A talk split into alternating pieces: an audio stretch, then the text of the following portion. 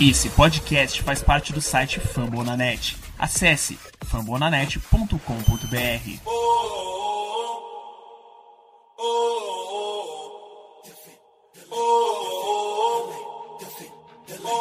Cleveland, get on your feet and make some noise for your Cleveland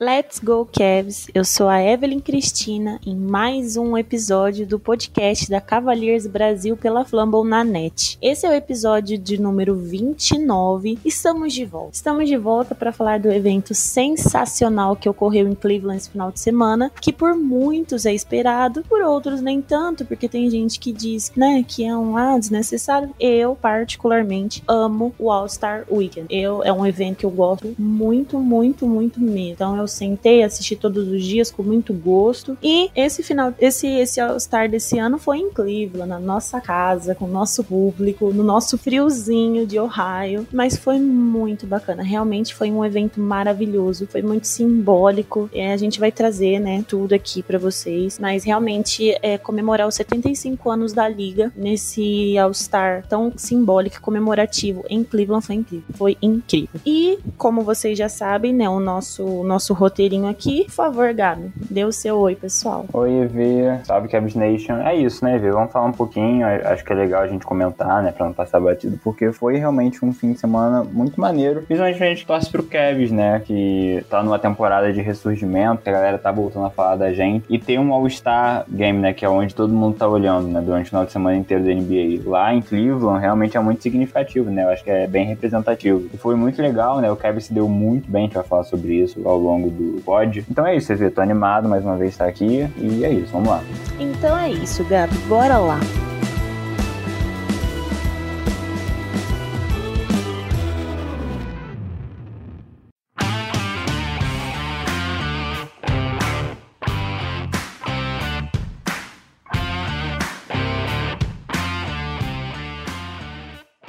Começando aqui, vou mencionar para vocês os nossos jogadores que participaram do All-Star Weekend, que foi o Mobley, o Coro, o Allen e o Garland. Obviamente, que a gente já sabia, né, que ia acontecer, porque é nosso menino de ouro. E assim, nós tivemos representantes nos três dias de festividades, né, se a gente pode dizer assim. Na sexta-feira, que foi o torneio do Rising Stars, que é um torneio para novatos e segundo anistas da NBA, para quem não tá muito familiarizado aí com o All-Star Weekend. Na sexta-feira, nesse jogo de novatos e segundanistas, tivemos a participação do Mobley e do Okoro. Esse, esse ano foi um pouquinho diferente, a NBA resolveu inovar, né? Então foi um pouquinho diferente porque tiveram quatro times dessa vez. E aí os dois primeiros, tipo, separados, né, em, em dois jogos, e os vencedores fariam a final para ver o time que seria campeão. E nós nós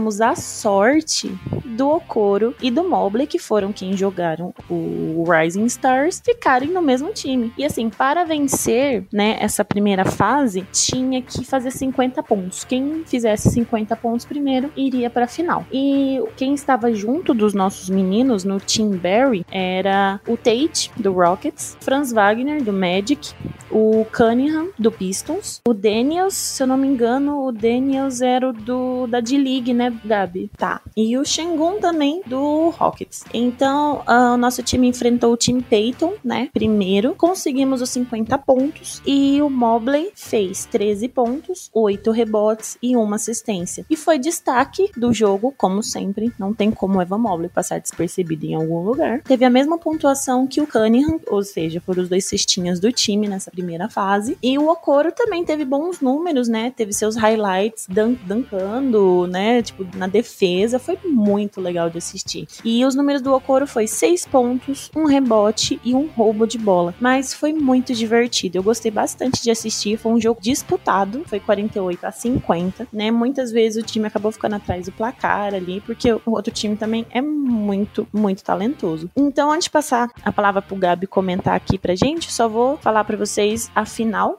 que foi contra o time do Azaia. E os nossos meninos o Mobley mais uma vez foi o cestinha do jogo junto do Cunningham, né? E do Tate dessa vez. Ele teve cinco pontos, três rebotes, uma assistência e um toco. O Okoro passou zerado em pontos, mas teve duas assistências. Para ser campeão, o time tinha que fazer 25 pontos. Quem fizesse 25 pontos primeiro ganharia o jogo. E os nossos meninos saíram vencedores. Então, nós já começamos o All-Star Weekend vencendo na sexta-feira com Mobley e Okoro sendo campeões do Rising Stars. Gabi, fala pra gente o que, que você achou do jogo. Eu, particularmente, adorei. De verdade, foi muito bacana. Sempre é muito bacana. Eu sempre acho muito bacana ver os meninos uh, jogarem, né? O Rising Stars. Gosto muito. Uh, o Garland já participou, o Sexton participou, então a gente tá sempre ali tendo os nossos representantes. E dessa vez fomos campeões. É, assim, acho que a NBA vai muito bem de novo, né? A NBA que tá fazendo mudanças no All-Star aí ao longo dos últimos anos, né? A gente tá vendo mudando várias coisas nessa temporada a gente teve mudança tanto no Rising Stars quanto no desafio de habilidade que já falo mais pra frente, a NBA acerta novamente, né? Porque, assim, o Rising Stars era maneiro, mas era um jogo sem muita competitividade, né? E agora com esse novo formato que você coloca esse, é, esse limite de pontos, né? Quem ganhar, igual tá sendo lá no, no, no All-Star Game de verdade, né? Traz uma coisa de mais competitividade, né? Você começa o jogo ali numa marcha mais lenta, mas ali quando faltam, afinal, por exemplo, teve que jogar desde o início de forma, né, muito competitiva, porque senão você perdia o jogo. E, assim, é muito legal, né? A gente sabe que não vale nada e tal, que eles estão jogando ali não muito sério. Mas é muito maneiro você ver, assim, o Mobley, principalmente no primeiro jogo, né? O Mobley foi muito bem no primeiro jogo, foi o melhor jogador do dele. Assim, é, no ataque, principalmente, né? Tentando, arremessando bola de três. Eu fiquei aqui em casa falando, né? Porque eu fico, eu fico.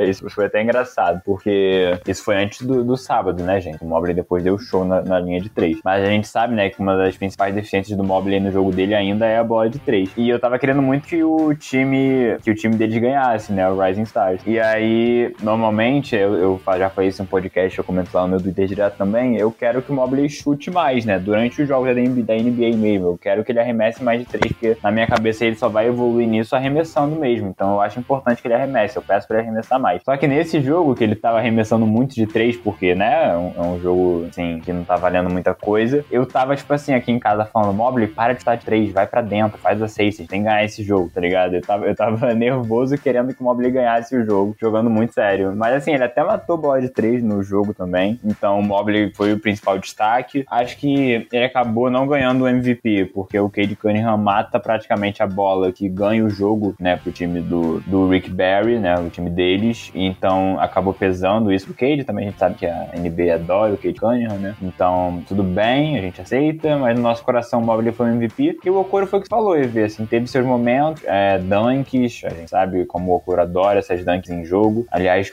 a qualquer dunk dele foi melhor do que as dunks do Dunk Contest de verdade, né? Qualquer uma das que ele fez foi melhor do que todos, a de todos os competidores. Então o Corey talvez seja o verdadeiro campeão do desafio de enterradas. Mas assim, foi muito maneiro, né? Assim, é muito divertido. Os dois começaram como titulares, né, no time e terminam os fecham os jogos também, né? Tanto o Mobley quanto o Okoro. Então foi legal, foi muito maneiro. É isso, né? A gente viu esse garoto que a gente viu sendo draftado, tá vendo a carreira deles na NBA desde o início. A gente vai poder falar isso no futuro, né? Que a gente tá vendo a carreira de todos esses meninos desde o início. E é muito legal, né? Ver num fim de semana que tá todo mundo olhando para ali e ver ele jogando bem.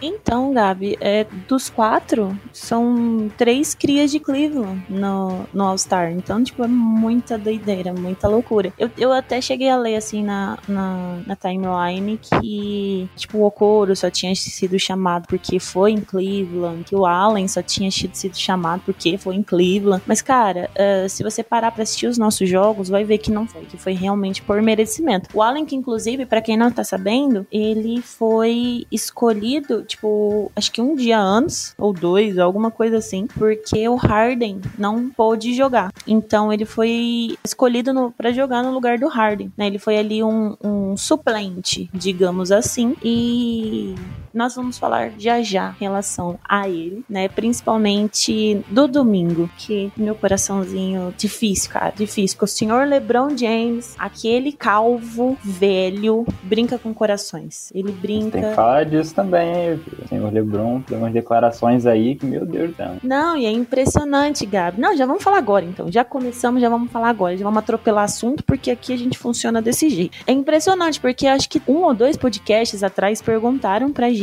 o que, que a gente achava, se o LeBron iria aposentar, voltar pro Cavs para aposentar aqui. E eu falei que eu já tinha desistido dessa ideia, já tinha me acostumado com a ideia de que não, que ele não iria mais voltar, porque ele já tinha assinado lá a renovação com, com o Lakers e tal, e etc. E assim, gente, sinceramente, vou falar um negócio pra vocês. O LeBron James, ele gosta de brincar, gosta de brincar com o sentimento alheio. Porque eu vou ler exatamente a frase dele para vocês. Abre aspas. As portas não estão fechadas em relação a isso. Não sei o que o futuro me reserva. Fecha aspas. Essa frase foi quando perguntaram para ele sobre uma possível terceira passagem pelo Cavs. O que ele tinha dito há alguns anos numa live sobre encerrar a carreira no Lakers, uma certeza, aparentemente já não é mais uma certeza, né? E como se isso não fosse o suficiente para brincar com os nossos corações, numa, eu acho que foi no domingo mesmo, que ele tava dando aquelas, né, aquelas entrevistas lá pré-jogo e tal. Aí falaram, perguntaram para ele sobre o time, né, e tal, sobre Cavs, o que ele tava achando, e ele simplesmente disse, abre aspas, eles têm Darius Garland, Jarrett Allen, e eles também têm outro cara, outro All-Star, que sou eu, fecha aspas. Sinceramente, Gabi, eu, eu juro pra você que eu não sei mais o que pensar. Eu não sei o que pensar, não sei o que esperar, não sei. Porque assim, o que eu já tinha uma certeza no meu coraçãozinho, tipo, zero ilusão, já não existe mais. Eu já estou completamente iludida de novo, acreditando que LeBron James vai voltar, sabe? tô quase lá ligando para ele perguntando se ele quer que eu pague a passagem, como se ele não fosse podre de rico, mas eu pago, sabe? Sem problema algum, a gente dá um jeito, mas simplesmente iludida. Ai, vê, eu acho que o senhor LeBron James tá desesperado para voltar para casa. Ele viu que Lakers é, foi um negócio legalzinho ali, mas que não tá dando certo mais e ele quer voltar pra certeza dele, que é o quê? Que é Cleveland. Assim, mas falando sério, ele brincou muito com a gente, né? E a gente não ia falar do, do All-Star Game, né? Mas a forma como encerra o jogo com um negócio de louco, assim, aquela vibe toda comemorando com o LeBron tanto em Cleveland. Olha, realmente foi um revival ali, né? Então, acho que tanto a gente quanto ele sentiu isso, sabe? Eu tenho isso na minha cabeça. E depois do jogo cresceram mais esses rumores, né? História aí, porque assim, o Lakers tá numa draga, a perspectiva do futuro do Lakers não é muito boa, né? Não é como se o Lakers fosse conseguir mudar o elenco todo pra temporada que vem, né? Porque a gente lembra mais uma vez, o LeBron tem contrato garantido com o Lakers até o final da temporada que vem, né?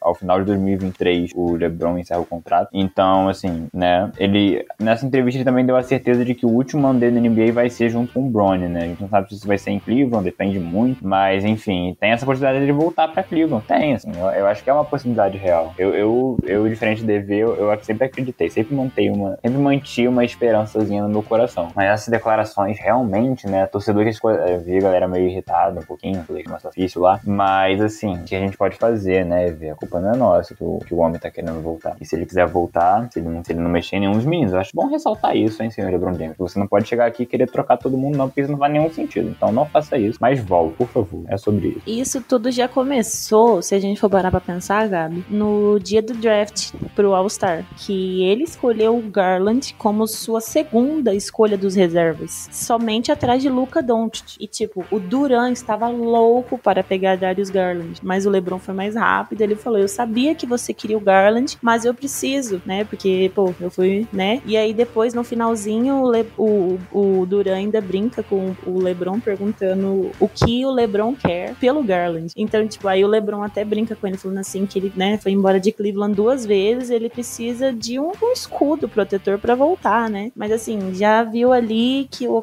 o nosso Garlandinho estava requisitado, estava muito querido e a gente vai falar um pouquinho mais sobre isso quando a gente for mencionar o domingo, né? Então, dá uma seguradinha aí, pessoal, que a gente vai voltar nesse assunto.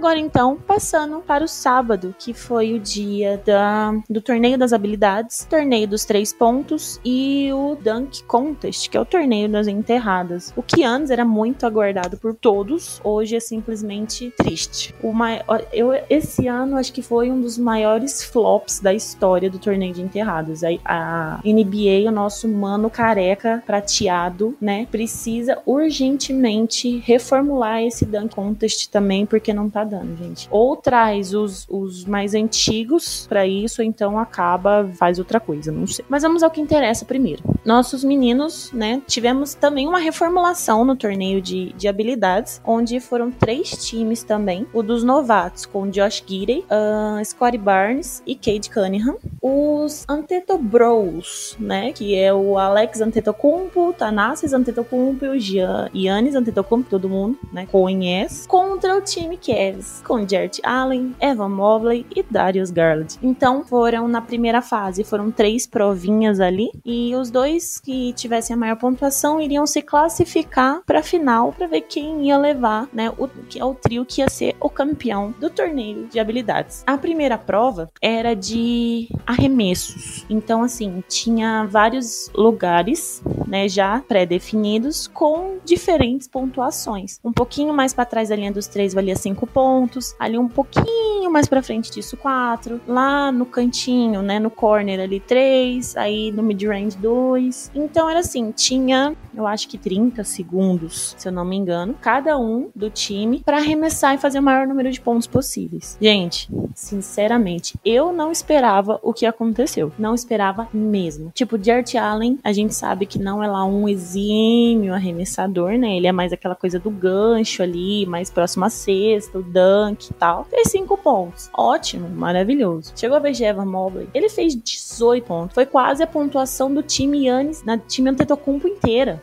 Tipo, foi muita loucura, gente. Foi muita doideira. Assim, ele acertou e simplesmente várias seguidas, sabe? Ele pegava, ele arremessava como se ele tivesse, sabe, tipo, fazendo nada, cara. Foi, foi um absurdo. E a calma desse homem é um bagulho também que precisa ser estudado, porque eu não sei de onde que vem. E quando a gente achou que não podia melhorar, veio o show de Darius Garland. Porque este menino é incrível. Ele fez 24 pontos, acertou, se eu não me engano, duas ou três de cinco pontos, e aí ainda conseguiu uma The Buzzer, né? Que foi uma de, de três pontos ali, que fechou com 24 pontos. E a gente saiu vencedor dessa primeira, dessa primeira provinha. Gabi, tipo, você esperava que, que o Mobley, especialmente, fosse tão bem assim nos arremessos? Porque o Garland, eu acho que a gente já tinha uma expectativa bem alta, né? É, assim, vou começar pelo Garland, que como era mais esperado, mas assim, o Garland também arrasou, né? O que o Garland começou, o Garland ele praticamente só arremessa, se eu não me engano, eu vi agora eu não lembro direito. É porque tinha uma área de, do arremesso que era mais pro meio da quadra, né? Que era cinco pontos, aí tinha um arremesso de três pontos e os lá dentro do garrafão. O Garland, eu, eu acho, agora não tenho certeza, mas eu acho que ele só arremessa de 5 e 3. Ele não arremessa nenhuma bola lá dentro. Ele só fica na de 5 e na de 3 e ele faz 24 pontos, né? É um negócio surreal. Ele encerra ali no último segundo com a bola de 3, a torcida foi a loucura. Foi surreal Darius Garland, mas é aquilo, né? Ele é um arremessador, assim, surreal, de bom, a gente já conhece. Agora, o Ivan Mobley, gente, assim, esse menino, falando,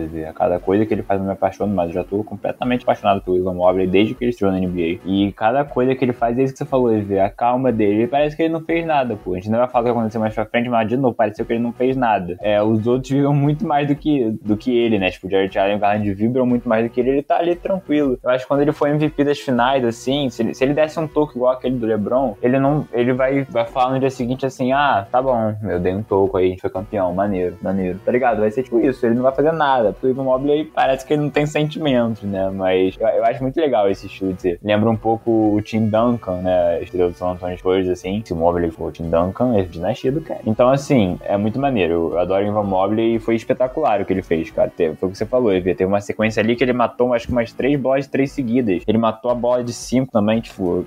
ele tava muito inspirado, cara. E isso tudo jogando na noite anterior, né? Porque o, o Darius Garland e o Allen não tinham feito nada ainda, estavam descansados. O, o Mobley vinha de dois jogos, né? No dia anterior ali, não de dois jogos completos, né? Mas enfim, no Rising Stars, né? Então o Mobley participou de muita coisa e foi muito maneiro. Essa primeira fase do Mobley foi surreal mesmo. E aí as outras duas provinhas, né? A gente perdeu, assim. A segunda era de passes, que foi uma loucura, gente. Tipo, tinha três. Como que eu posso descrever o que, que era aquilo, Gabi? Era três tubos. É, era parecido com o que era o anterior, né? Do, do, desafio de habilidade, É, mas. aquele redondo onde Isso, só tinha um. dentro, só que aí era né? um tubo. É, só que aí era um tubo que tinha um três e ficava uma loucura, porque ficava os três revezando, aí tinha que pegar a bola pra jogar. Tanto que eu vi isso, eu vi, na, na- eu vi depois o vídeo na narração americana, né? E aí a narração americana falou, tipo assim, nossa, o Kevin está indo muito bem. Aí quando acaba, eles veem que a pontuação foi baixa. Eles, tipo, ué, mas pareceu que foi muito mal, porque era tanta confusão, ninguém tava entendendo nada. E aí tava um negócio muito doido, mas foi divertido, pelo menos assim. A gente ficou vendo lá, ficou entretido. Foi, foi bem engraçado de ver, né? Porque, tipo, esse- esses tubos, sei lá, gente, ficava se mexendo, assim, no meio da quadra e eles tinham que jogar as bolas dentro e cada tubo tinha uma pontuação diferente. E, cara, foi maluquice, maluquice. Foi tanta maluquice que o time do Antetokounmpo venceu. Tipo, sabe? Simplesmente foi isso que rolou. Pra vocês verem o tamanho da maluquice que foi essa prova. E aí a terceira prova valia, tipo, as anteriores valiam 100 pontos e essa valia 200 pontos, essa terceira. Foi, era basicamente algo parecido com o que era o torneio de habilidades antes. Eles tinham que arremessar, né, fazer ali, tipo, no mid-range, ali da onde tem o lance livre, uma de três, correr, tipo, passando pelos obstáculos, enfim, coisas desse tipo. O time dos novatos ganhou, né, e aí o, o time do Cavs e do, Antetokounmpo, do, do Antetokounmpo teve que disputar pra ver quem iria pra final junto dos novatos. E a- a- o desempate era quem acertasse a bola de três primeiro,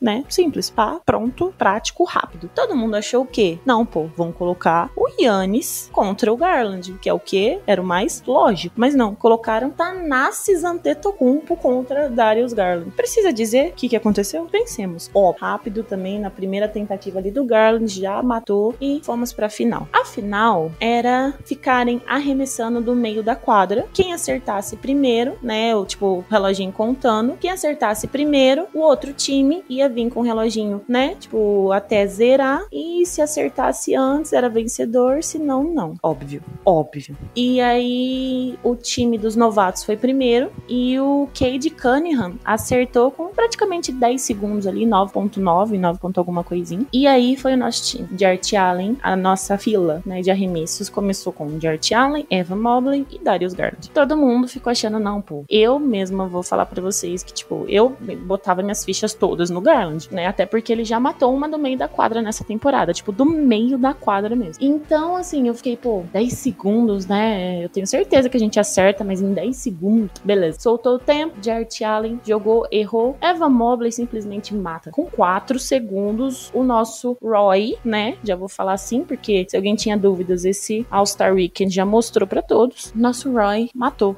E fomos o quê? Campeões mais uma vez em casa. Gente, eu surtei, eu fiquei surtada, eu saí correndo pela casa aqui, foi uma loucura. Mas, tipo, é só orgulho, sabe? É, é muita loucura. E todo mundo impressionado, e todo mundo elogiando. E, cara, sensacional. Muito sensacional. Eu, eu não sei você, gato, mas eu estou mais do que nunca no modo empolgou com Eva Mobley. Ai, vê, pô, eu, eu já me coloco. Eu vou falar isso no futuro, hein? Eu sou já desde o início da carreira um dos defensores de que Van Mobley vai ser uma estrela na NBA, assim, uma super estrela, um jogador geracional. E, pô, tudo bem, é, não, não, não é ele acertar o arremesso no meio da quadra que vai provar esse meu argumento, mas é muito maneiro, né, ver? Assim, é, é muito doido, porque ninguém tava esperando isso, o que você falou. A gente esperava que alguém fosse acertar, mas com 10 segundos, acho que nem a gente tinha expectativa porque, pô, de- é, o Garland teria que acertar de primeira, né, pra gente ganhar. Então, assim, era muito complicado. Você não acerta normalmente o arremesso de primeira, né, do meio da quadra. E aí o Ivan Mobley quase não mata a bola de três na temporada até agora, na carreira dele, vai lá e mata a bola do meio da quadra. Pô, tipo assim, tava escrito, tinha que ser assim, sabe? Eu acho que tava escrito nas estrelas que o Ivan Mobley tinha que ganhar esse desafio pra gente. E foi muito maneiro, né? Assim, normalmente, né, no formato antigo, porque esse foi o que mais mudou da, da temporada passada pra esse, o desafio de habilidade normalmente era o mais, assim, escanteado, né? Que a galera não gostava muito no sábado, né? E ele simplesmente virou o melhor, melhor evento do sábado, né? Porque os outros dois estão muito monótonos, assim, o desafio de três sempre é maneiro, mas, assim, faltou um Kevin Love, né?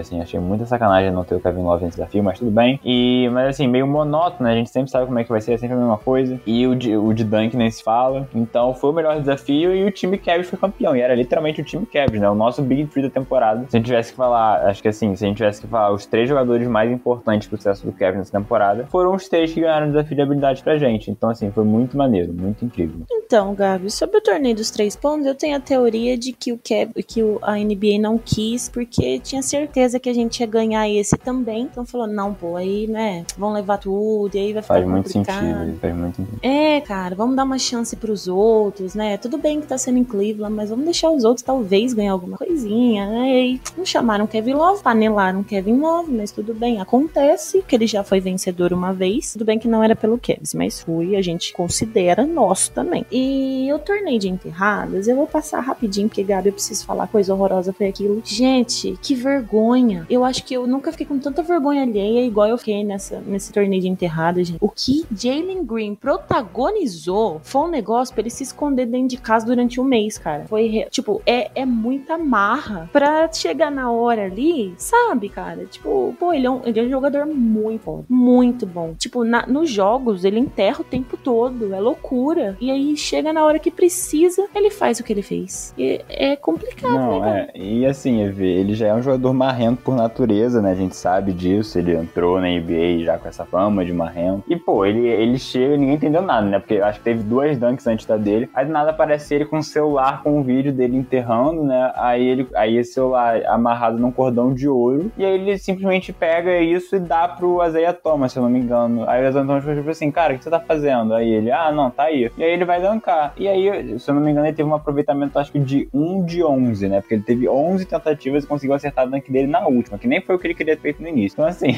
realmente, viu? Acho que a melhor expressão foi vergonha alheia. Mas, assim, o Jalen Green protagonizou isso, mas, assim, o resto também não teve nada demais, assim, nada demais, nada demais, né? O campeão foi o Obi Toppin. O Obi Toppin foi campeão fazendo uma dunk que ele só fez pra ganhar ponto, porque no final ele só precisava fazer qualquer cesta que ele ganharia o ponto, porque o, o adversário dele não conseguiu fazer em três tentativas na final a, a, a enterrada. Então, assim, realmente foi um anticlímax, né? Terminar a noite daquele jeito. É, então, o bagulho que, tipo, era o que todo mundo sempre aguardava, virou um negócio que todo mundo ficou com vergonha. Tipo, aquela coisa, né? O próprio Donovan Mitchell falou. O Aaron Gordon e o Zach Lavine estragaram o dunk contest pra gente. Porque vai ser difícil encontrar outro, acontecer outro naquele nível, né, Gabi? Porque é simplesmente Aposto que não vai ter, viu? A gente pode ter alguém fazendo uma dunk épica, que vai superar tudo, mas assim, aquele confronto dos dois, e um tirando 50, e o outro tirando 50, e ficando aquele empate maluco, e aí cada um melhorando cada vez mais. Muito difícil ter de novo um negócio como aquele, foi surreal mesmo.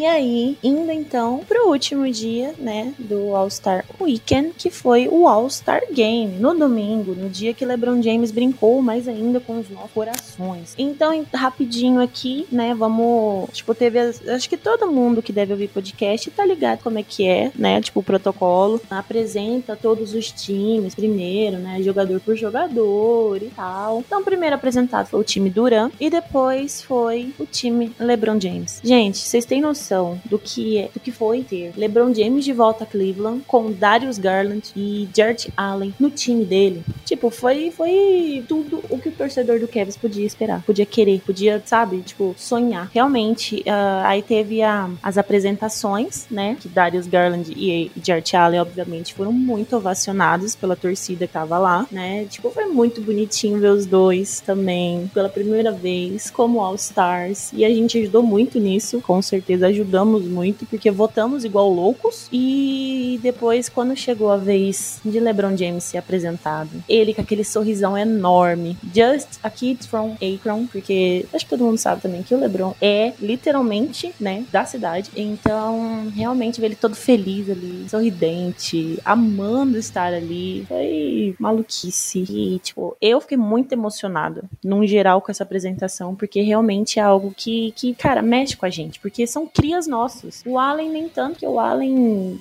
já tinha três anos de liga quando veio pro Cavs, né? Mas mesmo assim, tipo, é menino novo, então é nosso. A gente abraçou, ele abraçou a gente, então, tipo, é nosso. Então foi muito bom, muito emocionante como torcedora, né? E eu acho que é um, um sentimento compartilhado por geral, assim, que torce pro Cavs. É, eu ia até falar disso, né? Porque você vê esse negócio da apresentação é muito doido. Eu, eu, eu senti a mesma coisa que você. Porque assim, você vê o naipe da galera do time LeBron. Assim, eu acho que provavelmente a torcida do Raptors sentiu o que a gente sentiu também por, por conta do Van Vliet, né? Que também conseguiu ir pro All-Star. Porque, cara, o naipe do resto da galera, assim, é uma loucura, né? São top jogadores de NBA. Você vê, é o que você falou, vê o Allen, assim, tá bem, não foi draftado, mas é um cara que tá fazendo parte dessa cultura desse time, sabe? Que a gente adotou como nós. E o Darius Garland, sendo um jogador que foi draftado e tá fazendo a carreira inteira e a gente espera que faça em Cleveland, é muito maneiro, né? Assim, ver eles, é, o cara falando assim do currículo e falando, né? O apresentador lá que tava apresentando, falando o nome deles, assim, gritando, e do lado daquela galera que tava ali, sabe? É um negócio que a gente vê e fica, sabe? A gente não conseguia pensar nisso há um ano atrás, às vezes. Não dava para pensar nisso, não tinha como. E ver que tá acontecendo, assim, é, é muito simbólico, né? Eu acho que é muito, muito, muito incrível. Queria dar esse ponto. Real, real. Acho que a gente não, não, nunca imaginaria que isso poderia estar acontecendo. Então, e tipo, tudo isso acontecendo em Cleveland. Esse que é o ponto maior de tudo. Tipo, foi juntando tudo, é um bagulho de, de daqueles de história, sabe? Que se, ah, não, vou pegar, vou escrever uma historinha aqui. Porque realmente doideira, doideira, mano. No final acaba com título, hein? Eu queria falar, mas... Olha. será?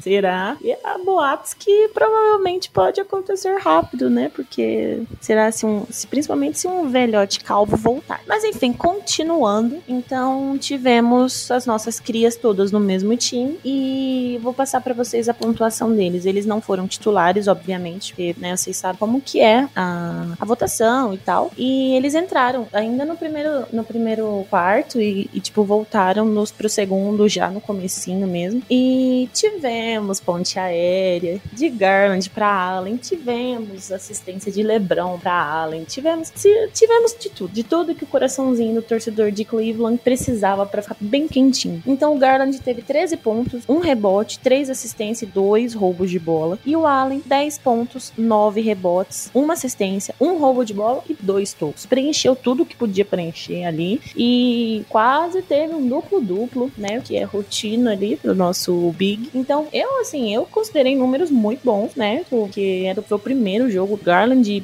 matando bola de longe, tipo, do logo, do meio da quadra quase. Então, realmente tá virando rotina isso pra ele também, assim como os tocos do Mobley e os duplos duplo Allen, né? Simplesmente. Mas eu gostei muito do jogo. Tipo, o Curry que resolveu roubar um pouquinho a cena, né? Que resolveu simplesmente fazer 16 bolas de três. Outra cria, né? De Akron, só pra ficar registrado, por incrível que pareça, por mais doideira que isso tudo seja. Mas mesmo assim, não apagou o brilho da noite dos meninos e tudo. E como se não pudesse fechar mais ainda com chave de ouro, vamos colocar uma chave de diamante aí, né, Gabi, para fechar isso tudo. Quem que fez o ponto, a cesta da vitória? LeBron James. Todos os comentaristas que estavam narrando o jogo, todo mundo, simplesmente meteram Cleveland, this is for you, de novo. Então, tipo, nossos meninos simplesmente 100% no All-Star Weekend. Ganharam tudo o que disputaram, inclusive LeBron James. Ai, vou começar pelo final, então. Foi, foi muito doido, né? Assim, a hora todo mundo falou, né? Todos os narradores meteram o Cleveland is for you e foi o que todo mundo sentiu na hora, assim, eu acho, né? É, sobre o Curry, realmente, né? O Curry roubou um pouquinho a cena, falar muito dele, assim, a gente tem que reconhecer como é incrível o Stephen Curry, né? A torcida do Kevin vaiou ele, obviamente, gente, é normal, né? Pelo amor de Deus. Se a gente tivesse nada, a gente provavelmente vaiaria o Curry também, pô, rivalidade. Mas reconhecer a grandeza dele também, né? Ele veio, deu a resposta dele, super justo, prêmio de MVP. E falando um pouco dos nossos meninos, EV, assim, eu, eu achei muito incrível, né? Primeiro que agradecer também ao Monte Williams, né? Que foi o técnico do time LeBron, que deixou eles jogarem muito, né? O, o Garland e o Allen, a gente teve o LeBron e o, e o Curry com 36 minutos, né? Eles foram os que mais jogaram pelo time. E depois a gente teve ali no Yannis, no DeRozan, no Luca Doncic e no nossos dois meninos, minutos muito balanceados, assim, né? O Yannis com 27, o DeRozan com 27 também, o Luca com 25 e os nossos dois meninos com 24. Eles já acabaram jogando até mais que o Nicole Jokic, por exemplo, né? Que mesmo jogando 20 minutos quase fez um triple double, cara. Mas, assim, eles jogaram bastante tempo, né? E, inclusive, né, para quem não tá familiarizado com o formato do All-Star, que mudou tem um tempinho já, né? Acho que a primeira edição desse formato foi em 2020 foi em homenagem ao, ao depois da morte do Kobe, né, se não me engano. Enfim, que os três primeiros quartos, né, eles são como se fossem jogos únicos, que aí o time que ganha o, vai um valor, acho que é 100 mil dólares pra questão de caridade que eles estão defendendo. E esses placares são somados é, ao final dos três quartos, né, o, o, os placares dos quartos são somados, aí faz a pontuação como se fosse um, é, no geral, e aí se soma 24 pontos e é o placar que eles têm que alcançar, né, que no caso desse jogo era 163. Então o último quarto, né, tá sendo uma característica desses últimos All-Star Games, sempre é muito disputado, né, a gente teve de 2020, foi um jogo doido. O de 2021 foi menos porque tava menos apertado, mas esse jogo foi muito apertado inteiro, né, mesmo quando eles não estavam jogando muito sério, todos os quartos foram muito apertados. Então a gente vai pro último quarto com um jogo, assim, qualquer, qualquer time podia ganhar, né. Eu até fiquei surpreso porque, na minha cabeça, pelo menos o time, o time LeBron era muito mais forte que o Duran, né, mas o time Duran foi muito bem também. A gente teve a participação lá do Lamelo, do, do DeJounte Murray, que foram muito bem, Devin Booker e do Embiid, principalmente, né. Mas, o que eu queria citar é que o Monte Williams, ele encerra o terceiro quarto com o Garland e o Allen com as reservas, né, eu imagino assim, ah, tudo bem, agora vai voltar os titulares, né, muito provavelmente. Só que aí começa o último quarto, que é esse quarto decisivo, que você precisa fazer só mais 24 pontos para ganhar o jogo. Ele começa o, o quarto com o LeBron e Curry, Luca Doncic e Garland e Allen, pô. Ele começou com esse time. Eu fiquei, eu fiquei, o que é isso, cara? Eu fiquei muito surpreso e fiquei muito feliz na hora, né? E aí eles jogam, aí eu pensei, tá bom, mas daqui a pouco é, tem o Yannis pra voltar, tem o Jokic, eles vão sair. Só que aí o Garland sai pra voltar o Yannis, né, que tava jogando muito bem. Só que aí o Monte Williams me deixa o Jared Allen na quadra. O Jared Allen joga até o final. O Jared Allen foi titular no último quarto inteiro. Jogou DeMar DeRozan, Yannis Antetokounmpo, LeBron James, Stephen Curry e Jared Allen. Esse foi o quinteto que ganhou o All-Star Game, né? O Jokic ficou no banco. Acho que também tem a ver com a defesa, né? E, e ressaltar isso também, ver, porque eles estavam jogando sério no final. E o que o Allen marcou o Embiid foi surreal, tá? O Embiid estava fazendo a festa o jogo inteiro. Ali no final ele não conseguiu se criar porque o Jared Allen foi muito bem na marcação. Então, Evê, é só mais um detalhe de como foi especial isso, né? E o Jared Allen jogar o último quarto inteiro, encerrar o jogo muito bem, acho que para mim foi a cereja do bolo, assim. Eu fiquei muito feliz com isso mesmo. E o Garland também foi muito bem, matou suas bolinhas. E quando ele tava em quadra, muitas vezes o Curry ia pro banco quando ele tava, né? Praticamente era ele sempre tava organizando o jogo, era ele que levava a bola. Então a gente teve vários momentos desse e foi muito divertido. Assim, eu tentei curtir cada momento. Foi um dia muito especial. A gente teve o evento lá dos 75 maiores jogadores da história da NBA também, né? Que muitos compareceram ao ginásio. Inclusive o Michael Jordan, né? Que tava todo mundo achando que não ia aparecer, apareceu de última hora, entrou lá. Vários vídeos maneiros sobre o Michael Jordan também. E isso tudo é incrível, né, EV? Então, assim, incrível, fim de semana maravilhoso que acho que vai ficar na nossa cabeça por muito tempo. Realmente, Gabi. Acho que outra coisa dessa, dessa do tamanho dessa comemoração vai ser só daqui 25 anos. É, né? Gente, eu sou de humanas, calma aí que eu preciso contar. 25 anos quando for os 100 anos da liga. Porque acho que, acho que vai ser esse o outro número uh, tão significativo, assim, né? Então, imaginar que outro evento desse porte vai ser só daqui 25 anos e que esse aconteceu em Cleveland, sabe? É, a gente que recebeu esse evento. As estrelas estavam todas na nossa casa. Foi loucura de verdade. Foi muito bom, foi muito bom. E o evento, no geral, foi perfeito. Foi, acho que não foi muito bem organizado, foi muito bom. Então, realmente, acho que ninguém teve que reclamar desse final de semana. E só pra comentar rapidinho também, o Gabi, do que você falou do jogo, é impressionante. Como em todos os All-Star Games, o time do LeBron fica ali, né, naquela corda bamba, naquele vai, não vai, chove, não molha, toma viradas no jogo, fica atrás do placar. Chega no último período, o time simplesmente resolve jogar sério. E aí aí ativa todo mundo o modo MVP ali e ganha os jogos. Pa parece que é, é um roteiro que tem que ser obrigatoriamente seguido. É, tipo, maluquice que se você pegar, tipo, vem acontecendo isso aí há muito tempo. Então, e, e outra coisa bacana que você falou, Gabi, foi em relação ao Monte Williams com essas minutagens dos nossos meninos. Eu, eu também achei muito bacana da parte dele. Não sei se foi proposital por ser em Cleveland, mas se tivesse sido, foi, tipo, bem, bem legal da parte dele. Foi de uma sensibilidade muito, muito grande, né? Então,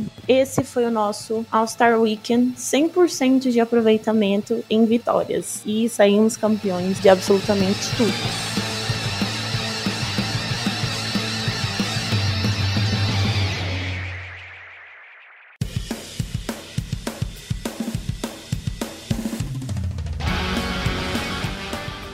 Agora, para fechar esse nosso podcast, que foi muito gostoso de fazer, vamos com algumas perguntinhas que vocês deixaram pra gente. Hoje acho que tem menos perguntinhas porque a gente colocou meio que em cima da hora, né, que ia rolar o podcast, mas tá tudo certo. O que importa é que vocês, como sempre, estão ali participando com a gente. Então vamos lá. Ah, o Gabriel perguntou: Após o 100% de aproveitamento no final de semana, ficou óbvio para todos afirmarem Kevs campeão? Eu já, a gente já tá falando isso há um tempinho, né, Gabi? Isso já é, né, coisa manjada por aqui, por este é, podcast. Não. Quem, quem escuta esse podcast já sabe que o Kevs vai ser campeão tem uns meses, inclusive. Então, a gente, a gente nem precisa desse, dessa comprovação do All-Star, mas com ela ficou mais claro ainda, né? É, tanto é que este podcast é tão visionário que Gabriel Magalhães lá no começo da temporada começar já tinha dito aí um número de vitórias que a gente já tá quase lá. Então, assim, só falta pra você... uma, falta uma mesmo, não é isso? É, você tem com 35, falta uma só pra bater. Então, tá vendo só? Esse podcast é visionário. Quem acompanha a gente, ó, tá com tudo aqui. Próxima pergunta do Juliano. Sexton ou Levert vindo do banco? Eu acho que vai depender muito de como o Sexton vai voltar,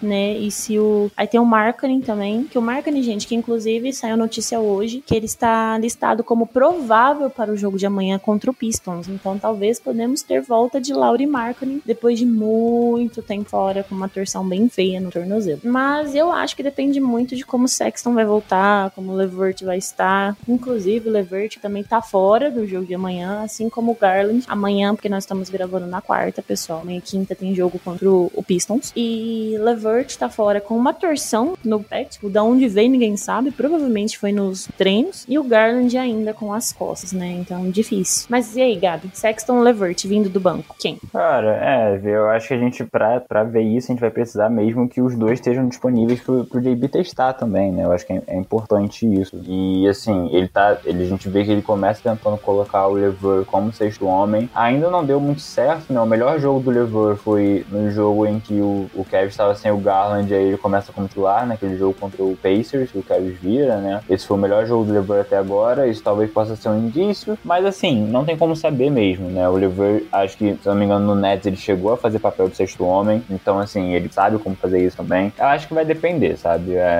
o, o Sexton tem mais moral na franquia, obviamente, ele, ele, já tá ali há um tempo, mas eu acho que o JB é um técnico muito justo nesse sentido, né? Ele vai ver ali pelo treinamento, pelo que vai fazer sentido ali para ele para ganhar jogos. Tem jogos específicos também, e tudo bem, alguém pode vir do banco, mas vai depender da situação do jogo para ver quem é que vai fechar o jogo, que é o mais importante, né? Acaba que você, quem começar não faz tanta diferença quanto quem vai fechar, né? E é isso você vai vendo durante o jogo. Então, assim, independente de quem seja, eu acho que a gente tá bem servido, viu? Então, tá tudo bem. É sobre isso. O Matheus pergunta: Nós já temos time para chegar firme nos playoffs e bater campeão de conferência? Olha, para ser bem sincero, eu acho que a gente tá no caminho. Se realmente isso de nós sermos campeões de conferência acontecer, eu vou ficar um pouquinho surpresa, porque, tipo, são times muito fortes, né? O Bulls, tipo, é um time muito forte. O Sixers, a gente perdeu, tipo, né, zoadinho quando a gente jogou com eles. Agora, o primeiro jogo contra eles na temporada e foi meio zoado. Então, realmente, é, são jogos, assim, que tem que ser revistos. E por que que a gente perdeu, assim? O que que aconteceu que a gente não conseguiu encaixar nosso jogo? Foi o outro time, mérito do outro time na marcação, né? Tipo, anulando a gente. Então, eu acho que são coisas que precisam ser ajustadas, né? Pra gente conseguir uh, pensar nessa parada de, de, de vencer a conferência. E outra coisa, se realmente tivermos a volta de Sexton, uh, o Levert encaixadinho ali, igual o, o, o Gabi citou, ainda não tá tão né, no time. Obviamente falta entrosamento e tal, mas enfim, isso é coisa de sequência. O marketing bem, o Rajon Rondo fazendo o que a gente espera dele, né? Então, tipo, eu acho que se essas coisas estiverem todas ajustadas, a gente tem um time mais forte do que a gente já tem hoje. Mas, e é aquela coisa que a gente vem falando, né, Gabi? Que, tipo, o que a gente conseguir nessa temporada é lucro, porque a gente já não esperava muita coisa. Então, se a gente conseguir chegar nos playoffs e, tipo, ser eliminado no primeiro round, beleza, cara. Porque a gente é um time ainda sem expectativa, apesar dessa loucura que a temporada que a gente tá fazendo, né? Então, tipo assim, o que a gente conseguir para mim é lucro. Então, vou estar feliz com o que acontecer. Temos time para ser campeão? Temos. Isso sim, porque a gente já bateu de frente aí com o Big Three do Bucks e saímos vencedores do jogo, né? Mas depende muito do time realmente, tipo, de todos estiverem saudáveis e tal, enfim. Sua opinião, Gabi? Assim, eu concordo com você. Eu acho que assim, a gente tem um exemplo, né? E eu acho que o time do Cavs é até melhor estabelecido do que esse exemplo que eu vou dar, que é o do Hawks da temporada passada, né? Que é um time que tem um cara muito incrível no ataque, principalmente, né? Que é o Trey Young, é, é diferente mesmo. E chegou numa final de conferência, né? E ganhou dois jogos do Milwaukee Bucks que viria a ser campeão da NBA. Tudo, eu, eu até acho que o time do Cavs é melhor do que aquele Atlanta, sabe? Assim, a gente ainda tem que ver em playoff, mas assim, na temporada eu gosto mais desse time do Cavs. Então, assim, não, não é nenhum absurdo que a gente poderia chegar numa final de conferência, né? Ou até talvez ganhar. Mas assim, é, é isso, vê. Eu acho que a gente não pode entrar com essa expectativa, sabe? Porque a gente vai enfrentar times que estão numa situação, ali, a gente vê o top 8 do leste, né? Pegando como se fosse esse que iria playoff. A gente tem times que tem que, assim, eles têm que ganhar agora, sabe? Tipo assim, eles estão no momento em que eles precisam ganhar. O Miami Heat tem um time que precisa ganhar agora. O Bulls montou um time para ganhar agora, né? Trouxe jogadores que já são consolidados na NBA, o Vucevic, o DeMar DeRozan, jogadores experientes, já jogaram playoff. Philadelphia, com a troca do Ben Simmons pelo James Harden, deu um all-in agora, né? Eles precisam ganhar agora, vão aproveitar o auge do Embiid, vão ter uma dupla surreal para playoffs. O Milwaukee Bucks, atual campeão, também quer ganhar agora. Boston Celtics vai tá, cresceu muito na temporada e precisa e é um time que já quer ganhar também, né? Porque você já tem o Jason ali há um tempo jogando meio sozinho ali junto com o Jalen Brown. Eles precisam dar uma resposta. E a gente ainda, o Toronto acho que tá numa situação ali que tá muito bem, mas não tem nenhuma expectativa também, né? De título, mas é um time promissor, tem alguns jogadores jovens que são bons. E abaixo deles tem o Brooklyn Nets, cara, que talvez seja o time que mais precise ganhar agora logo, né? Que fez de tudo, vendeu a alma para ser campeão da NBA e ainda não conseguiu. Então, assim, só nesse top 8 a gente já vê que querem ganhar, que não é que querem, né? Querer todo mundo quer, mas, tipo assim, se estabeleceram de formas que para ganhar agora e o Cavs não, sabe? O Cavs não montou esse time pensando, nossa, vamos brigar é profundamente em playoffs na temporada. Acontece que o elenco foi muito bem montado, o time é muito bom e isso pode acontecer com certeza. Eu, é, assim, Evê, pra resumir, eu acho que o lado, a gente já pode ficar muito feliz de que a gente vai entrar em qualquer série contra qualquer time desses que eu falei. Nenhum, nenhuma série a gente vai entrar como time que vai ser varrido, sabe? Não, não, não vai existir isso, porque o Cavs é um time que disputa muito. E eu acho que a gente pode acabar sofrendo, porque a gente não tem nenhum jogador praticamente experiente em playoff, né? A gente vai ter o Rondo e o Kevin Love provavelmente como os únicos, com partida de playoff jogada mesmo, né? O Jared Allen jogou uma série e o LeVert também, né? Pelo, pelo mesmo time lá, pelo Nets, mas assim, nada demais. E o Garland e o Mobley, que são talvez as principais estrelas, não tem zero experiência em playoff, então talvez isso pese. Mas assim, pode acontecer e, tá, e é isso, viu? Pra resumir, é o que você falou no final também. Qualquer acontecer, gente, só de ir pra playoff com esse time tão novinho, a nossa, o nosso quinteto titular inteiro tem menos de 25 anos, pô, tem 25 anos ou menos, assim, é, é uma perspectiva de futuro muito incrível. Então, assim, eu, eu entendo a pergunta, seria muito legal se a gente já conseguisse competir muito em playoff agora, mas é o que eu falei, a gente não tá ainda nessa faixa de tempo, sabe? Pode acontecer, mas não é uma obrigação igual é para vários dos times aqui. O Heat, o Bulls, o Philadelphia, o Bucks, o Nets, principalmente, todos esses times têm obrigação de serem campeões da conferência, mas só um é campeão, né? Então é, é meio doido isso, né? É, Gabi, acho que isso, isso que você falou resume bem. A gente não tem a obrigação, né? A gente tá jogando sem nada, sem nenhum peso nas costas. E o fato também dos meninos serem novos pode pesar bastante. Isso realmente é algo que pode acontecer. Então, tipo, não seria de, se, de, de assustar todo mundo se, por exemplo, o Mobley não conseguisse fazer uma série boa de playoff, tipo, o primeiro ano dele na NBA. Não acho que pode acontecer, tipo, um Mobley, né? Que ele realmente é muito seguro. Ele tem uns joguinhos lá, mais ou menos, ok e tal. Mas eu não acho que possa acontecer com ele. Mas se vier a acontecer, tá tudo ok. Porque assim, né? É o primeiro ano, ele é novo, ainda não tem aquela casca que os jogadores precisam criar para jogar playoffs. Que todo mundo sabe, playoffs é outra história, é o clima, é maluquice, né? E para fechar aqui, temos a pergunta do Ítalo. Ele fala: Como vocês acham que será a off-season? Eu acho, particularmente, que vai depender muito do que o Kevs fizer, tipo, de como terminar a temporada. Se terminarmos muito bem, talvez consiga ela procure alguma coisa para talvez fechar, terminar de fechar o elenco. Tipo, por exemplo, trazer Henrique Rubio de volta, né? Porque vai ser um free agency, né? Por favor, veja e volte. O Magic Rubio, estamos lhe aguardando. Então eu acho que vão ser peças pontuais, né? Vai ver o que o time precisa. Ah, fomos eliminados nos playoffs porque não tínhamos jogador X. É desse que nós vamos atrás. Eu imagino muito isso, sabe? O Kobe Altman indo atrás de jogadores pontuais. Não, tipo, inchando o, o elenco. Eu não, não vejo ele fazendo isso, de verdade. É, acho que você gabaritou aí. Acho que a única coisa que, a gente, que eu poderia adicionar é também que vai ser uma off-season de renovações, né? Isso vai ser um detalhe muito importante na nossa vida. Que a gente vai ter o Garland já elegível para uma renovação, né? Que a gente imagina que o Kevin vai fazer, para não ficar na situação igual o Sexton tá agora. Eu imagino que o Kevin deve até, dependendo de como o na temporada, dar o máximo para ele e renovar o trato. Tem a renovação do Sexton, né? Que a gente tem que dar uma olhada. E também a no... saiu a notícia né, do hoje, quando o Kevin troca pelo Leveur, saiu a notícia de que o Kevin já tinha interesse também numa renovação a longo prazo nessa off-season logo. Ele ainda tem mais um ano de contrato, mas para não deixar ele para free agency renovar. Então vai ser uma off-season também com muitas renovações de contrato aí envolvendo o Kevin. Vamos ficar ligados, mas de resto é isso. Pontual pelos playoffs, totalmente com você. É, e saiu a notícia também dos insiders que o papo nos bastidores ali do Kevs é que eles já estão conformados que a partir da próxima temporada eles vão pagar o imposto, né, do luxury tax, que é quando, porque, bom, para quem não sabe, eu não entendo muito de cap space, tá, pessoal? Tipo, os salários e tal, esse teto salarial, eu não entendo muito, mas o que eu sei é, Gabi, por favor, pode me corrigir se eu estiver errado, que, assim, todo time da NBA tem um limite, né, do que pode pagar aos seus jogadores, por exemplo, vou dar um exemplo aqui só pra uh, exemplificar, ilustrar. Vamos supor que o time, todos os times têm no máximo 100 milhões para gastar em salários, entendeu? Tipo, somando todos os salários de todos os seus jogadores do time, pode chegar apenas até 100, apenas até 100 milhões, que coisa. 100 milhões. Passando disso, você já tem que pagar um imposto uh, a, cada, a cada montante, eu imagino que seja, mas aí eu já vou ficar devendo para vocês, porque realmente, qualquer dia eu prometo que eu vou trazer um especialista em cap space, pessoal, para exemplificar pra gente. Inclusive até para mim mesma, porque eu realmente sei muito pouco disso. Mas eu acho que é isso. Então, tipo, uh, como o Kevin já tá meio que ali no limite, principalmente por conta do salário do Kevin Love, o Gabi falou muito bem que vão ser de renovações, provavelmente vai conseguir renovar com o Sexton, já que ele não saiu nessa trade deadline, e a vontade, tipo, explícita de ambas as partes é que ele fique, né? Então, provavelmente vai ter uma renovação do Sexton, do Garland, uh, o Okoro, eles já estão estudando também renovação, renovou com o Allen, aí tem o Levert, aí tem o salário do, do Markham, então, tipo assim, o Kevin já admite,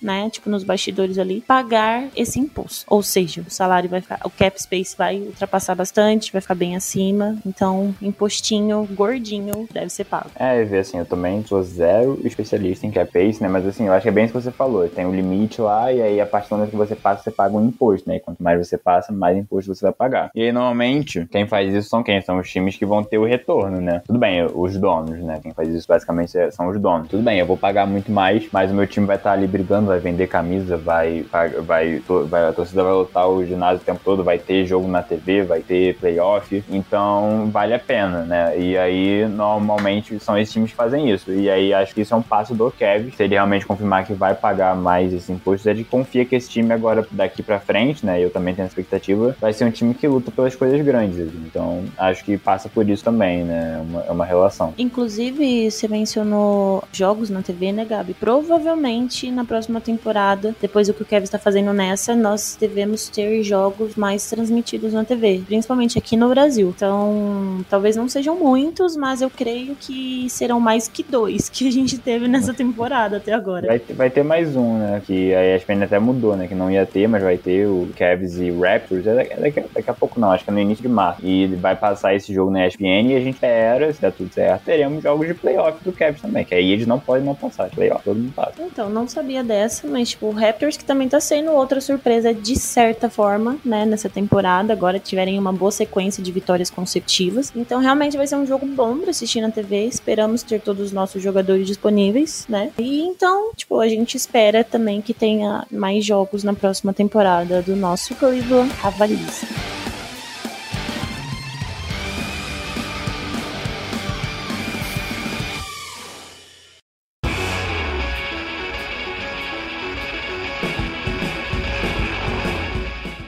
Isso, pessoal. Encerramos mais um episódio. Outro episódio que eu gostei muito de gravar. Achei que ficou bem bacana, bem leve. Inclusive, gente, eu queria agradecer a todo mundo que dá o feedback pra gente, sabe? Eu tenho recebido algumas mensagens que eu fico muito feliz. Saber que vocês ouvem, que vocês gostam, que vocês acham o meu papo do Gabi aqui bem leve, bem maneiro. E é isso que a gente tenta fazer, né, Gabi? A gente tenta fazer um negócio maneiro, que não seja maçante de ouvir. Porque, tipo, podcast lá de uma hora, pô, você fica ouvindo aquele povo falar, não, é porque a stats avançada de não sei o que, o true shooting de fulano. Não, pô, a gente, a gente traz, obviamente, porque faz parte. Mas a gente também quer fazer aquela conversa, né, Gabi? Como se fosse amigos conversando sobre um assunto que ambos gostam. Porque é, eu, particularmente, é. é. o que eu gostaria de ouvir. Sim, é, e assim, acho que é legal, né? Porque meio que também a gente acaba representando um pouco da torcida do Kevin no Brasil. E é muito legal quando vem alguém para conversar com a gente também, né? Ver algum dado, algum seguidor da página. E é isso, assim, é muito legal ver o feedback, assim, o coração fica quentinho, né? Que a gente tá aqui gravando. E é para isso mesmo, assim, é importante a gente criar conteúdo, principalmente do nosso time, né? Porque é uma comunidade unida, né? Então é, é muito maneiro ver. E é muito bom que a galera gosta, né? Fico muito feliz, com certeza. É isso, então agradecer a vocês por, pelos feedbacks. Se tiver alguma crítica também, pessoal, fiquem abertos a, a dizer, não tem problema nenhum. Críticas construtivas são sempre bem-vindas. Mas se for algo que vá só encher o saco, por favor, guarda para você, porque eu não estou afim de ler, tá? Porque de verdade, esse tipo de coisa aí a gente só ignora, porque a gente confia, né? Acredita no que a gente faz e temos muito mais pessoas boas vindo falar coisas boas do que a gente que só quer encher o saco. Então, muito obrigada a todos, de verdade. Gabi, obrigada mais uma vez por estar tá gravando esse podcast comigo. Obrigada mais uma vez também por me ajudar, né, nesse projeto da Cavaliers Brasil. É muito bom ter você comigo nessa equipe de dois. Ai, eu já falei, você ficou muito emocionado, porque, inclusive, esse mês fez um ano, né, que você me convidou pra entrar, e, assim, uma honra, e é muito, muito legal, assim, é gratificante fazer parte desse projeto, e eu admito, eu sempre admirei, e aí tá dentro dele ver como você trabalha também de uma forma incrível, assim, é, carregando perfil nas costas, eu posso falar, é TV. Então, assim, é, é muito maneiro, e tô feliz de ajudar um pouquinho, e é isso, vamos pra frente aí, tamo junto, não, não pretendo sair por um bom tempo, EV, vou renovar o contrato por bons anos, se você quiser que eu. o contrato já tá aqui, tá? Pelas próximas quatro temporadas, com possível extensão, se você já quiser, tá? O salário a gente fala em off depois, porque a, a, mãe tá quebrada. Mas a gente vê, já te manda, você já assina, enfim, renovado aí. É sobre isso. E é isso. Então, obrigada a todos. Bom dia, boa tarde, boa noite, boa madrugada e be the fight.